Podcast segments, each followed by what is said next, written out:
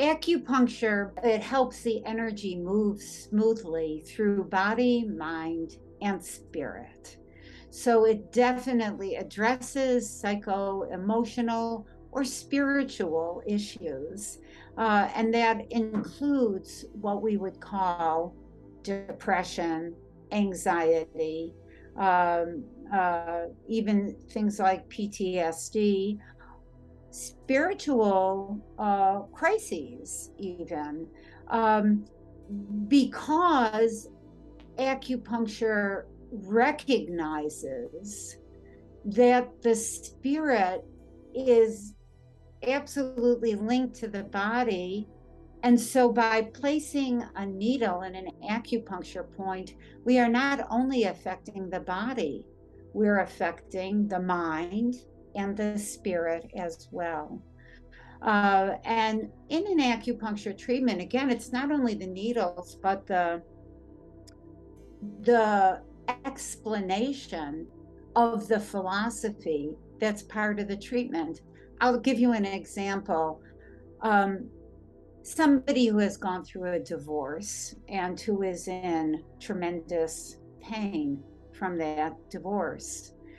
Uh, in Chinese medicine, what we understand is a divorce is like having your heart ripped apart, right? That your heart was joined with your partner, and a divorce rips the heart apart. And so there's an actual physical um, uh, aspect to this pain that you're feeling.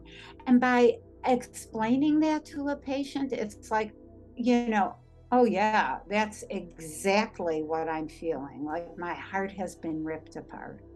So it, it the philosophy, the needles, you know, everything is uh, it, really it, it is tremendously helpful. Acupuncture is an ancient practice that began over 3,000 years ago in China. Today, it continues to be used as a vital healing modality, including at our clinic, where we are lucky to have two incredible acupuncturists. While we know its inherent value, how exactly does acupuncture work? What conditions is it best for, and is there any research on its effectiveness?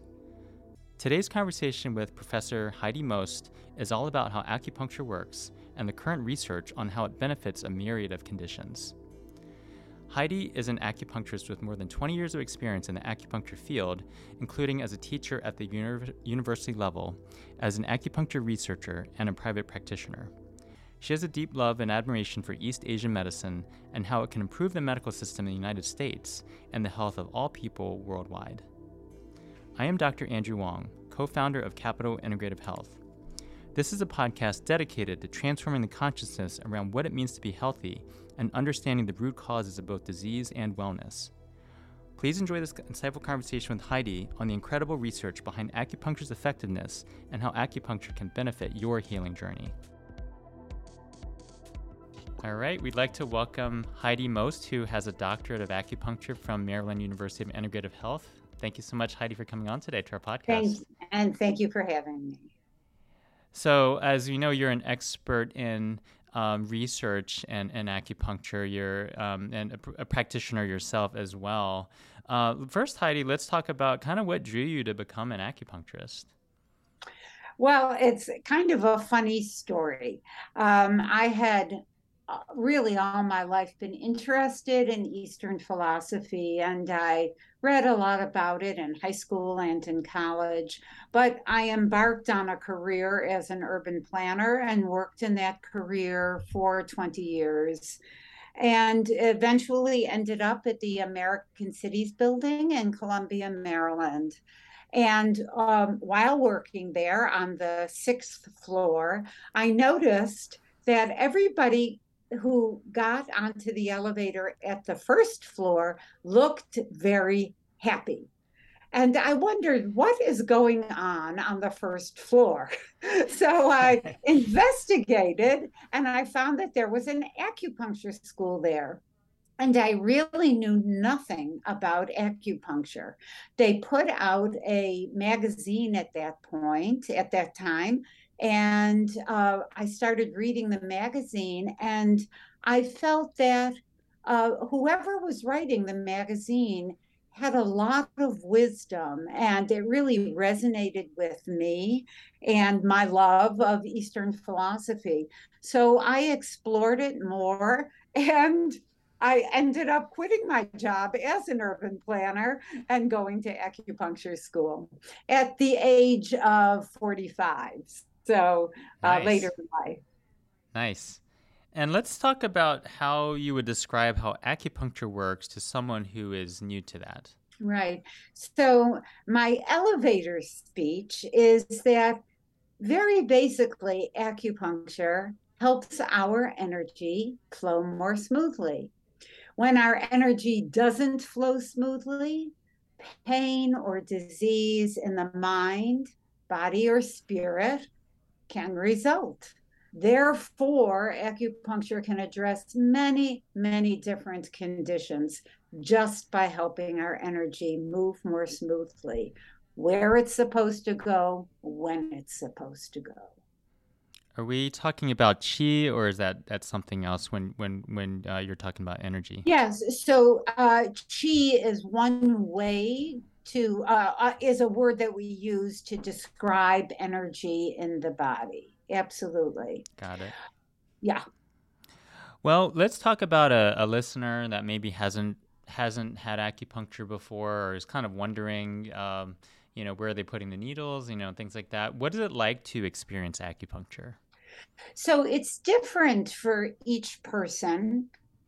Um, but a, a basic acupuncture treatment uses very fine, solid acupuncture needles uh, uh, in specific acupuncture points in the body. These are not hypodermic needles that you would see in a Western medical office. They're very, very fine needles. And when inserted, people may feel a pinch or a vibration or uh, maybe even slight pain, but it's very momentary. Um, some people can actually feel the energy move in the body after the needle is put in and can even trace that energy uh, along a specified meridian. It's pretty miraculous, actually. Other people might not feel anything or um, or be able to trace the energy. Um, so uh, some people and and with some conditions will feel immediate relief after the acupuncture treatment.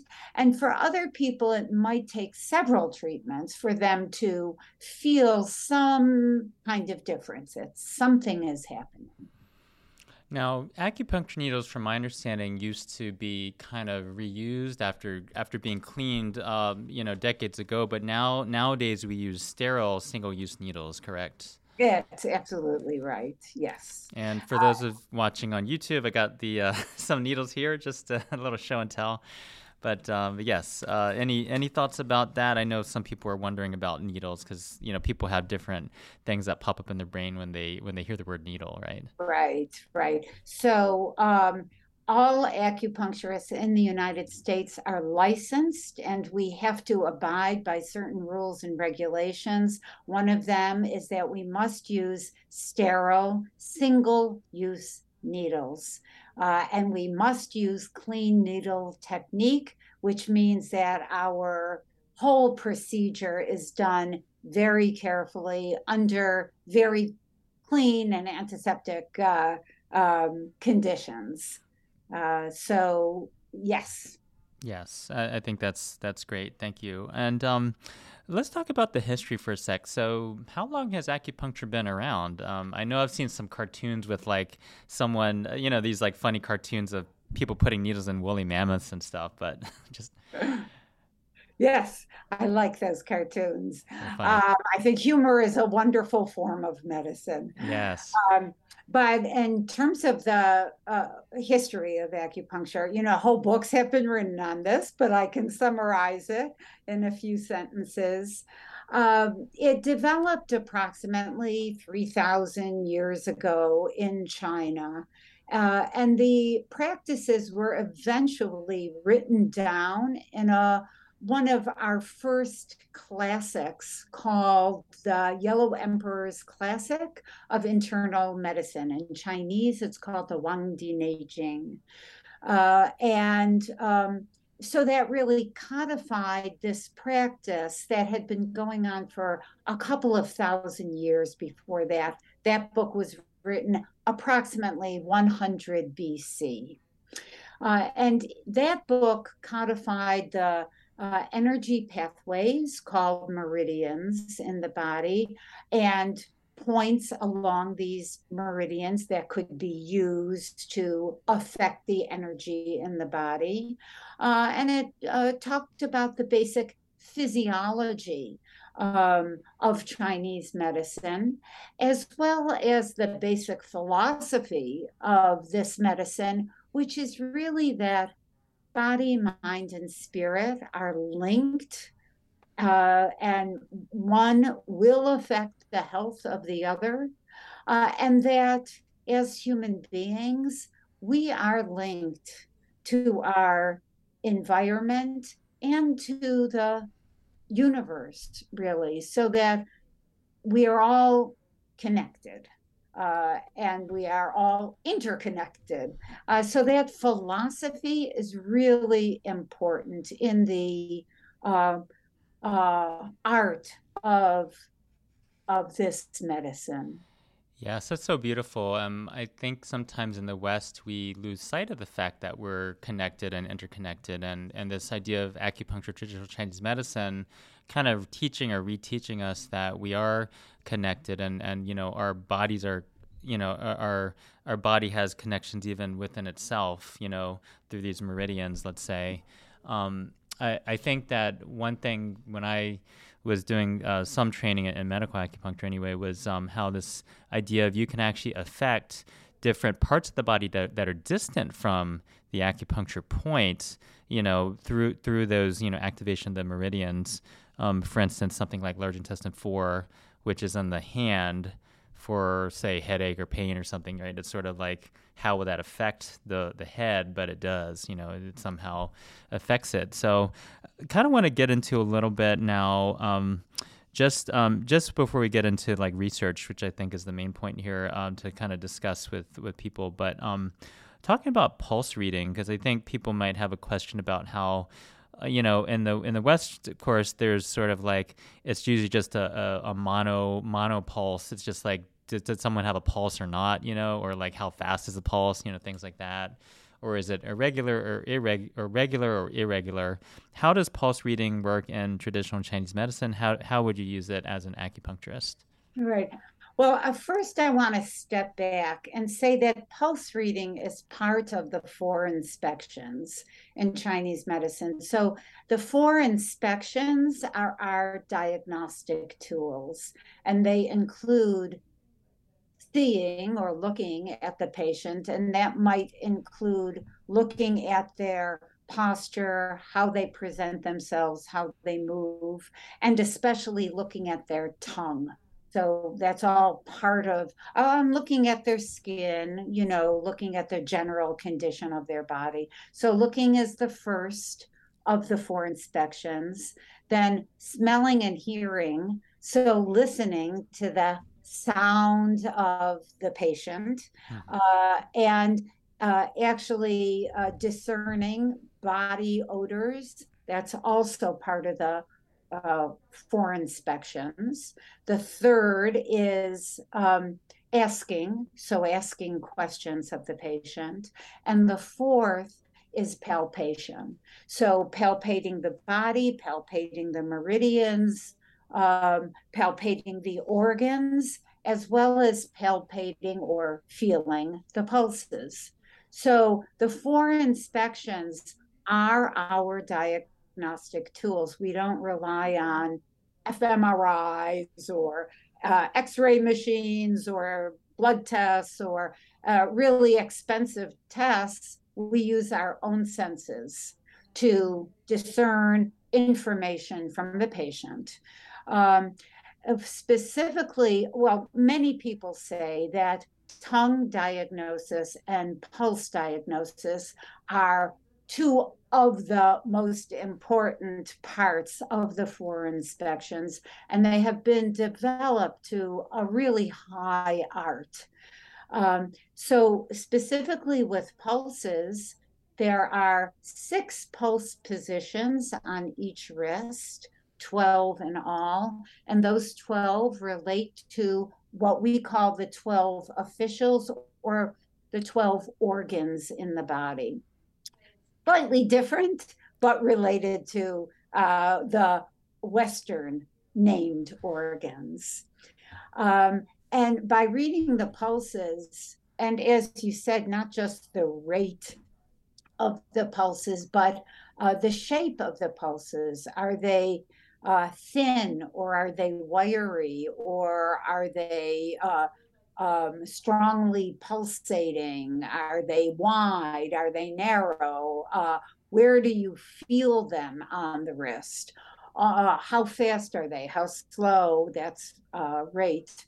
But um, all of these things allow us to discern not only the health of the chi in the body, but the health of the other substances in the body, which include blood and body fluids, and the health of the organs themselves. So, putting this information together, then, all of the information from the four inspections allows me as an acupuncturist to diagnose my patient and to come up with a treatment strategy and then a treatment plan uh, for that treatment. So, uh, and I'll just add that this process is undertaken at the beginning of every visit because we as people are not static, we change.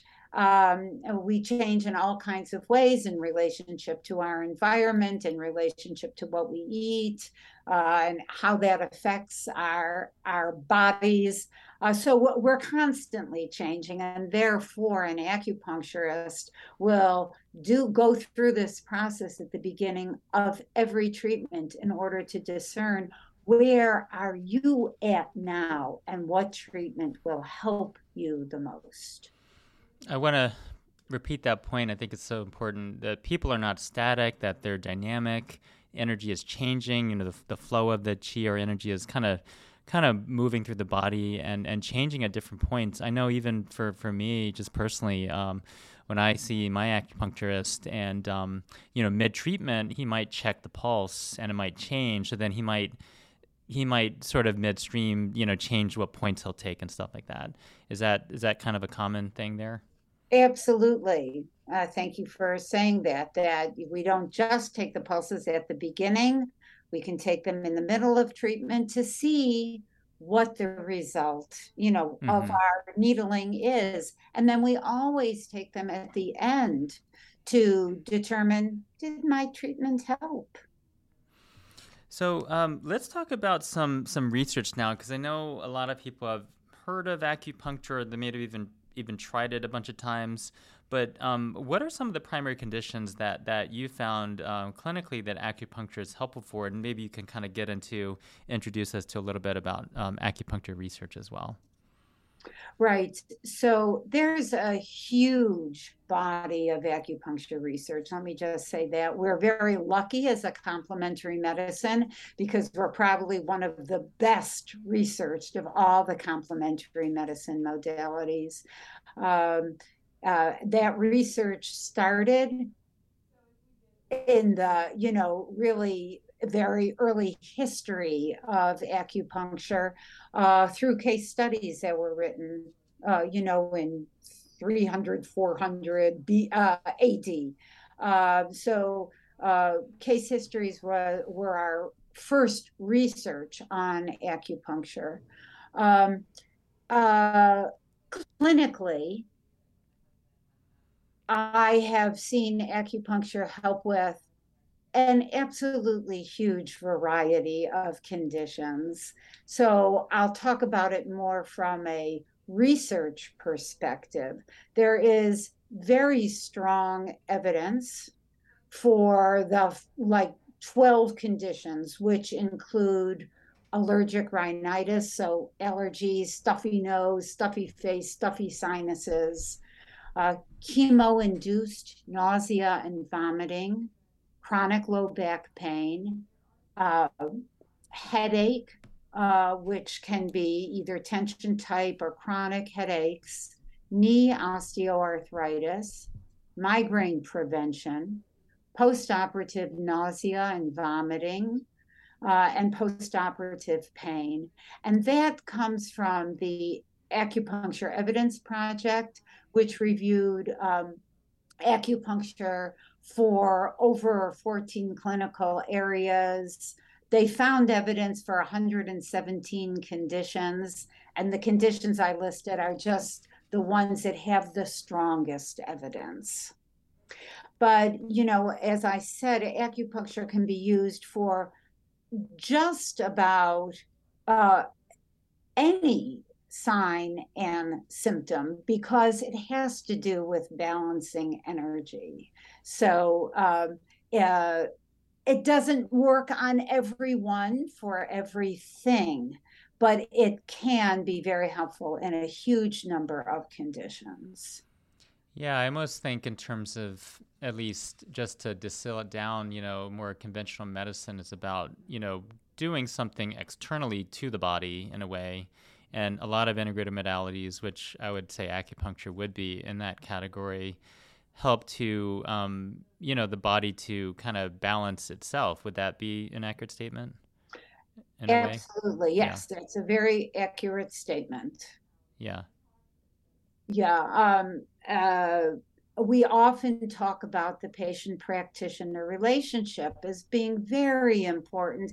And of course, that's yeah. true in any encounter with a patient and a doctor, that the relationship is so important. And, you know, that has been shown in Western medicine as well, that um, uh, how the patient and the practitioner relate to each other absolutely affects the outcome of the treatment. Absolutely. And you can call that placebo effect if you want, but whatever it is, you want to promote healing for the patient in whatever way you can. And developing a relationship is certainly part of that process. That that's so important. Uh, that that energy flow right between the practitioner and patient is part of what, what where the healing you know happens and all that. Yeah, I just have to mention that there's some fabulous research done by Vitaly Napadow. Um, uh, using fMRI machines. And he actually put a patient in one fMRI machine and a practitioner in the other oh, fMRI nice. machine. And they knew each other. Uh-huh. And and you can see through their brain activity how the patient was impacted by the practitioner really fun. That's cool. I, I, think they have that for people and their dogs too, don't they? I think they have. They might have something like that. Uh, they could. I don't know that. that yeah. um, I, I want to talk about some of the conditions we see. You know, um, very commonly besides the, the the more evident ones that that have a lot of research behind them um, we see a lot of people with with gut issues say let's say irritable bowel syndrome or something or bloating can acupuncture be helpful for gut issues Oh, yes, absolutely. But I want to say, first of all, in the United States, acupuncturists cannot treat Western diseases. So I cannot hang out a shingle, you know, or advertise that I treat irritable bowel syndrome. Okay. Uh, so acupuncturists cannot treat Western diseases. Good However, point. we can treat the signs and symptoms that patients suffer from. So uh, if somebody comes to us and says, you know, I've got a lot of pain in my stomach and my gut. I've got alternating uh, diarrhea and constipation. Um, I have a tremendous amount of gas. I can't eat certain foods. Uh, we that can be a number of what we call patterns in Chinese medicine.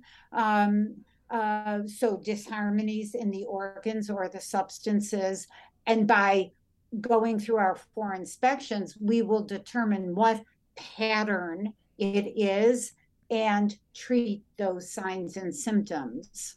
That that's a really good point. Let's let's actually um, kind of drill down on that a bit, Heidi. So it sounds like similar to functional medicine, there's a root cause, a root disharmony to various pathologies. So something we might label, you know, in Western medicine as IBS, it might actually be a variety of different, you know, overactive energy or chi or deficient or d- different areas, right? It sounds like.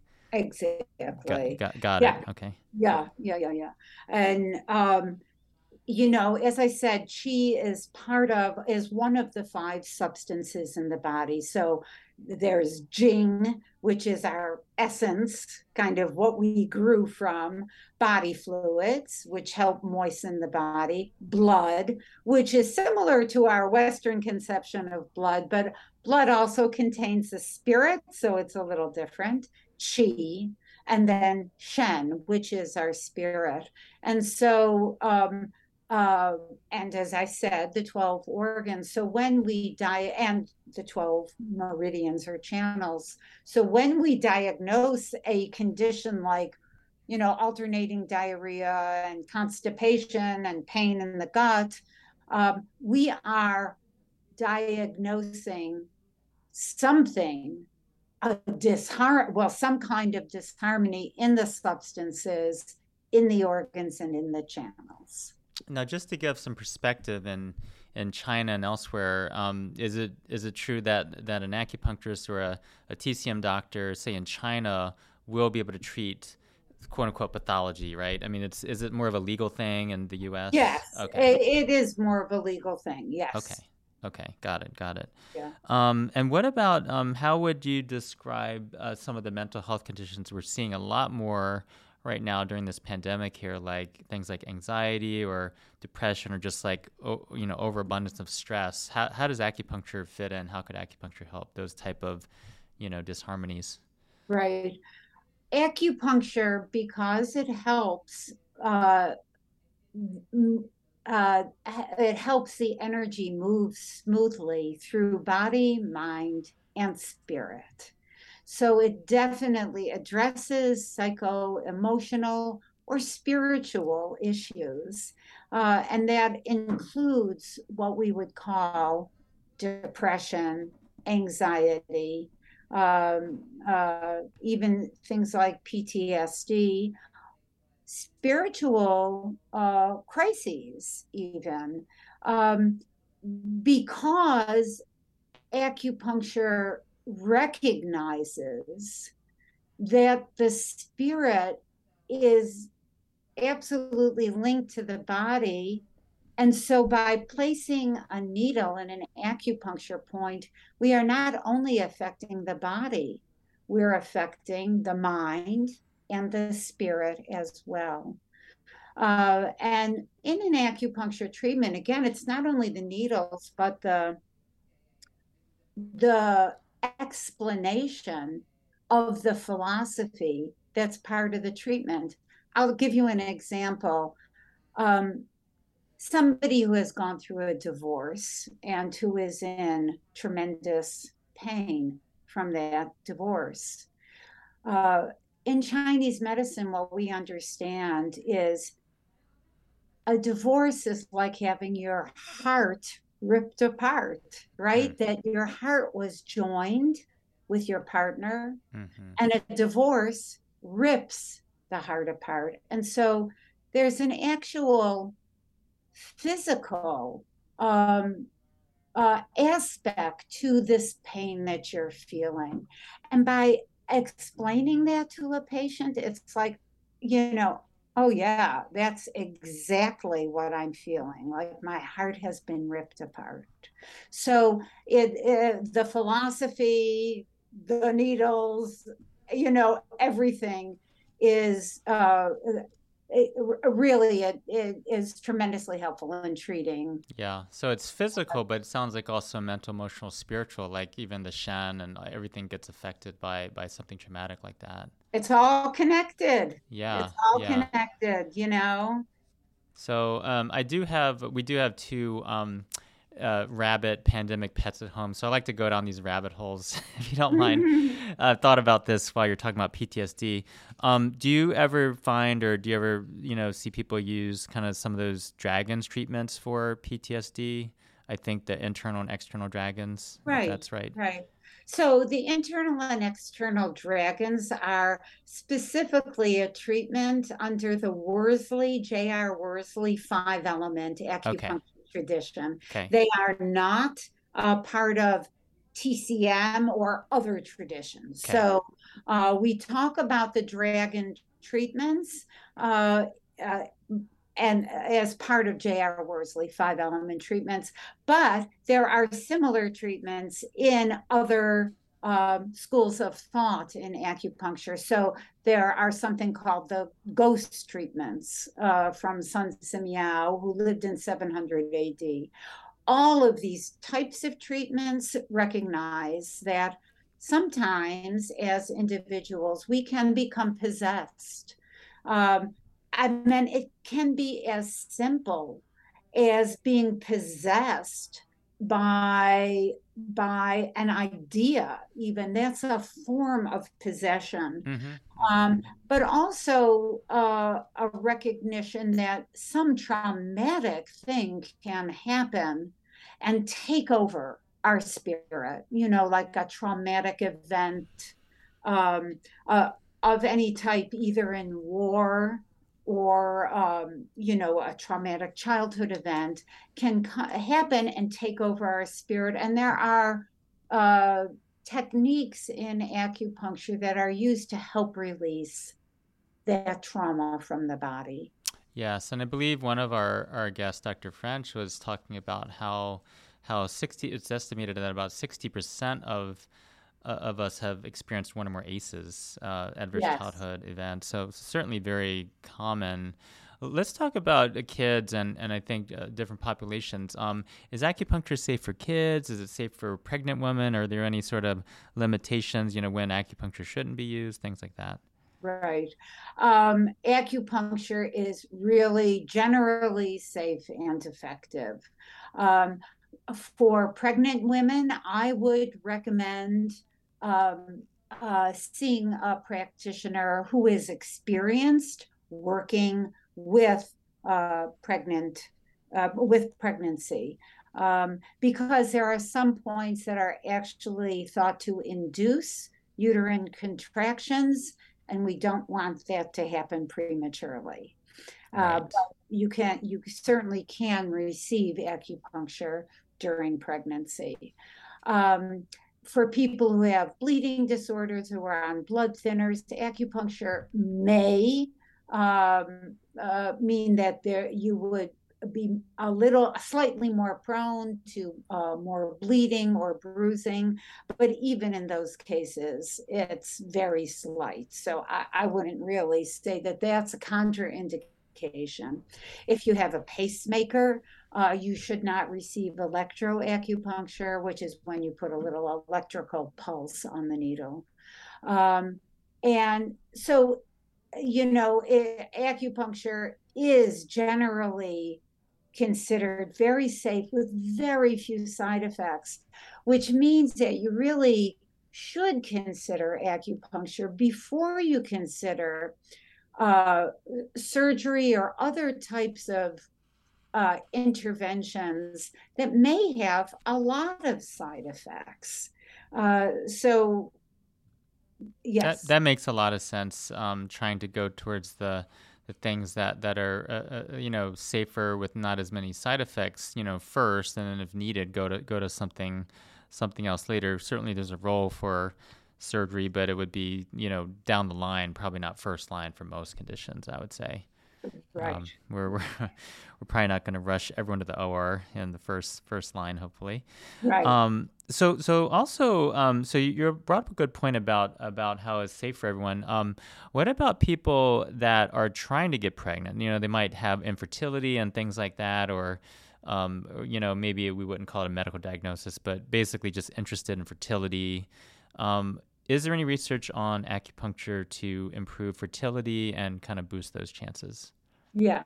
So uh, actually, this gets into some of the drawbacks of research. Um, so uh, uh, the uh, the research on fertility with acupuncture kind of is fraught because there was a protocol developed early on and it was shown to be helpful in this one study. And then it was replicated and not shown to be particularly helpful. But then shown to be effective once. Everybody started using this protocol and it really is not a very effective protocol.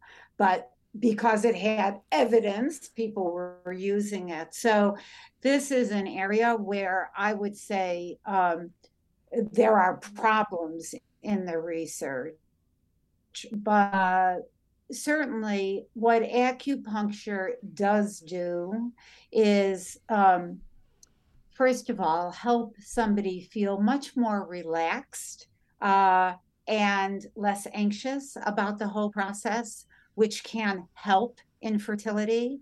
It can help build the substances of the body especially blood which is very important in uh, in uh, conceiving. Um, so there are there are certainly strong case studies on acupuncture helping infertility. Um, and I have had the experience of uh, assisting patients who have wanted to get pregnant um, and and have had very positive results. Yes, I, I've also found that to be the case when people are going to acupuncture. They they often have their fertility, you know, improved, or uh, you know, they end up delivering a healthy child and everything. So that's so great. I, I just want to add the the protocol that I was referring to specifically was for the use with IVF. IVF, okay, yeah. got, got it yeah. Yeah um so in terms of let's say you know someone's laying on the table they've done their the four types of analyses and they're about to get acupuncture. How long is the acupuncture treatment normally and how often do people need to go back to see results? You know how what's the duration that people would recommend? And right. i know it's kind of a loaded question so um, not varies. loaded. no, not loaded. uh, depends on the condition. So acute conditions, say if I have a, a sprain, uh, or I've pulled my back out, or uh, or I have a cold. Um, uh, that's an acute condition. It came on quickly, um, doesn't have a history. Um, generally acupuncture is done more frequently in those cases. So uh, you know if you can see a patient once a day for three three days uh, and kind of knock it out of the body.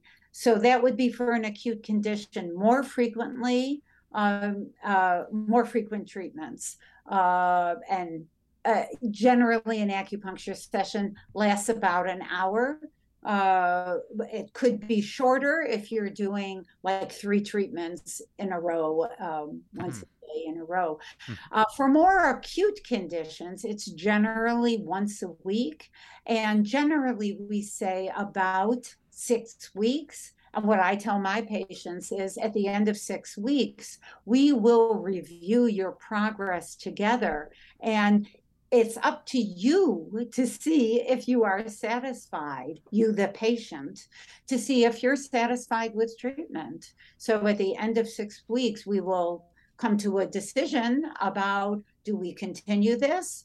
Do we start stretching out the treatments, perhaps? You know, it's a decision that is made between the patient and the practitioner. I, I love how how acupuncture as a holistic modality puts the patient at the center of their care, right? They're really the CEO of their own health, and and we're we're partnering with them as clinicians. Right. But I, I, really love that about about acupuncture. Um, and yeah, so I, I think we've kind of provided a broad overview here, and, and you've, you've done a, a thank you so much for um, kind of talking about the research about you know acupuncture in general. Um, you know, it's definitely something where I think a lot more people are you know trying acupuncture. I think it is one of the most widely used modalities here in terms of complementary medicine or integrative health that that you know certainly we see in our clinic, but I think statistically too, I think the NCCIH has some statistics on acupuncture. is definitely one of the the most widely used um, treatments.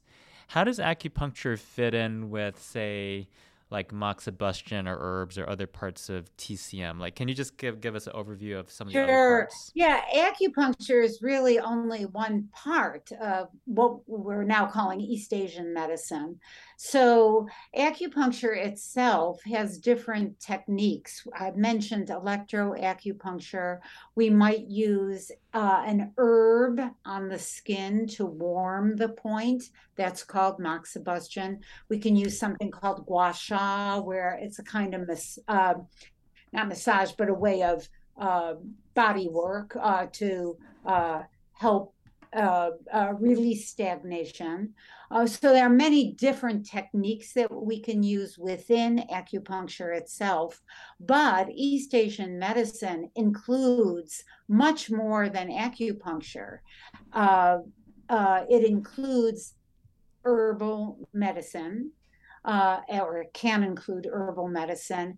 It always includes dietary advice. Chinese dietary therapy is very specific and can treat uh, the same patterns that we diagnose. Uh, we use acupuncture to treat those patterns and dietary therapy. And also, um, Chinese massage called Tui Na is part of East Asian medicine and movement therapy. So things like Tai Chi or Qigong, which are meditative movement practices. So actually, all of that is part of an acupuncture treatment. When somebody comes to see me, I will do acupuncture. I'll use several different techniques. I'll give dietary advice. I might prescribe herbs. Uh, I will often prescribe specific movement um, uh, uh, movements that are part of qigong uh, that they can do at home to help move their energy. I'm not trained in Tui Na, so I don't do Tui Na, but I do other forms of physical body work.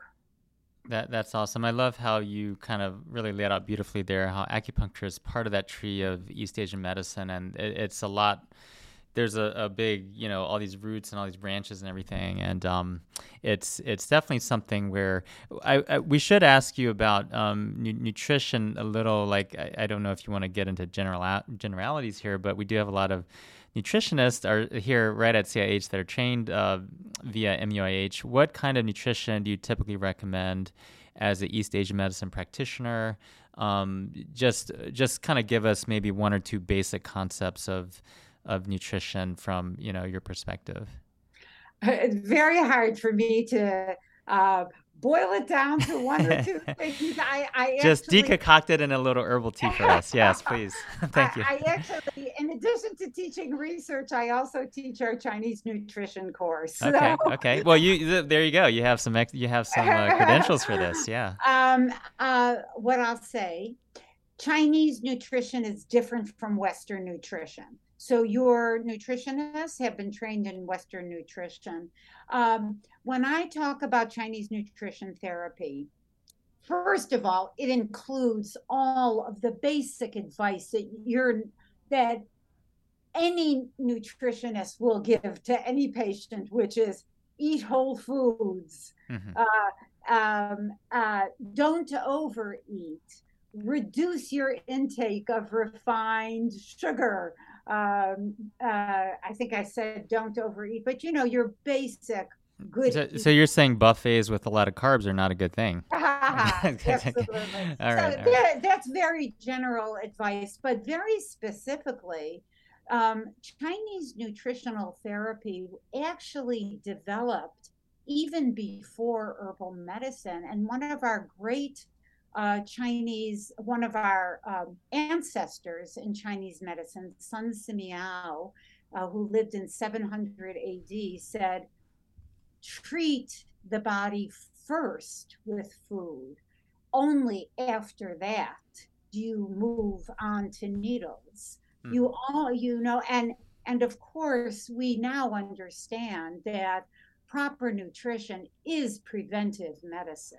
You know, we, mm-hmm. we eat properly, we really reduce our chances of getting sick. So, uh, Chinese nutritional therapy, though, is based not on macro and micronutrients. It's based on the five tastes that are in food. It's based on the temperature, how the food makes you feel in terms of temperature. Does it heat you up or cool you down?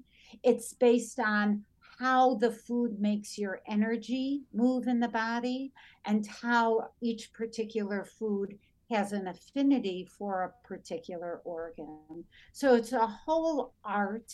And at MUIH, we are eh, the all the acupuncturists are trained in Chinese dietary therapy. That's great to know. I might have to tra- crack a joke here. It might be that food might be epigenetically needling our DNA. I had to say that. And uh, yeah, so we have the food, we have the the acupuncture. Um, uh, and I think you know, I think we can kind of just say that overall, acupuncture has been found to be safe and effective, like you said, for a wide variety of research conditions, but also these case studies and these kind of complex cases that may not fit in a, a neat you know neat, neat tidy box right it's kind of like we have to look at this in a more complex and more nuanced way and i think acupuncture can really play a great role there as well one last thing i want to talk about ear acupuncture because i know that there's some people that are just like i don't want needles on my body but you know maybe i am okay with ear auricular acupuncture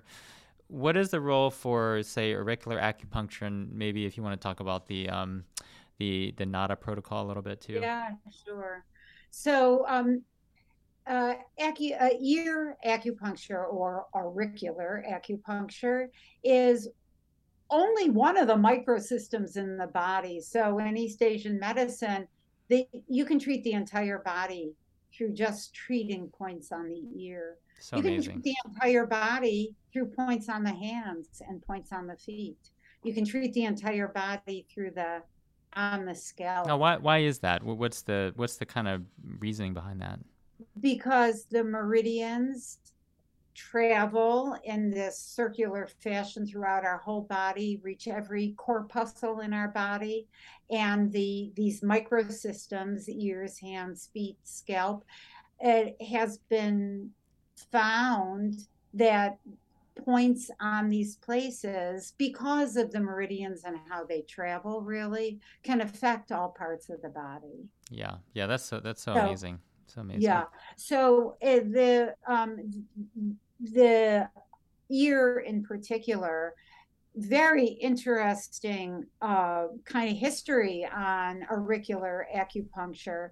It was uh, discovered accidentally uh, through uh, by a Hong Kong surgeon when he was doing surgery for an entirely uh, different condition and using uh, I might be getting this slightly wrong, but but using acupuncture uh, as anesthesia, he discovered that um, the patient was cured of his addiction his hmm, drug mm, addiction. Okay.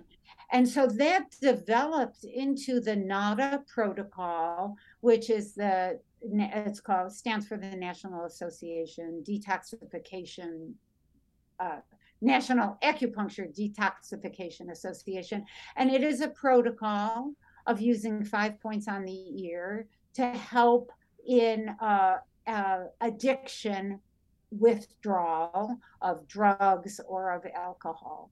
Um, the, and and the wonderful thing about this, it can be done in a group setting. It can be done by trained NADA protocol practitioners. Doesn't so it's less expensive. Um, so the NADA protocol is an extremely wonderful uh, uh, protocol that be, can be used um, in, and it can help it actually helps for many other things besides addiction those similar same points or very similar are used in something called battlefield acupuncture which is used by our armed services to help soldiers in the field and of course in the uh, the VA hospitals also use uh, battlefield acupuncture. Uh, you know, and this helps with pain uh, that can come from injury, uh, from battle and, and surgeries subsequent to injuries. Um, so Great. battlefield acupuncture is another very useful protocol. Thank you so much, Heidi. Again, um, so so great. This is such a great overview here of, of acupuncture and all the different kind of wonderful areas that you know we can kind of branch out and, and kind of uh, you know people can really see see results and uh, kind of get some movement of their energy here. What is one thing you wish everyone knew, everyone listening here knew about acupuncture? Uh, it's safe and effective. Treats many, many conditions of body, mind, and spirit, and you should consider it um, uh, for really anything that you are feeling is not going well for you in body, mind, and spirit. Uh, and it can also be a wonderful way of maintaining health. Yeah. Thanks. Is there a is there a website or websites plural where you can find someone who's credentialed and how do you find yes. acupuncturists? So the uh, nccaom.org is our national organization that does certification. So uh, all the acupuncturists that you will find on that website are board certified, nationally board certified. Okay. And I'll also just mention that muih.edu, if you click on find a practitioner, you can go to our student clinic uh, and um, and receive really, really excellent uh, acupuncture services from our highly trained and, and well supervised students we love MUIH. MUIH acupuncturists are amazing. And um, I think also, like you said, everyone I've met from MUIH has a smile on their face. So it must be doing something right. right. yes. Thank you so much, Heidi, for coming on today. We really appreciate it. And thank you so much. We'll talk soon. Okay, my pleasure. Thank you so much for having me. Thank you for taking the time to listen to us today. If you enjoyed this conversation, please take a moment to leave us a review. It helps our podcast to reach more listeners. Don't forget to subscribe so you don't miss our next episodes and conversations. And thank you so much again for being with us.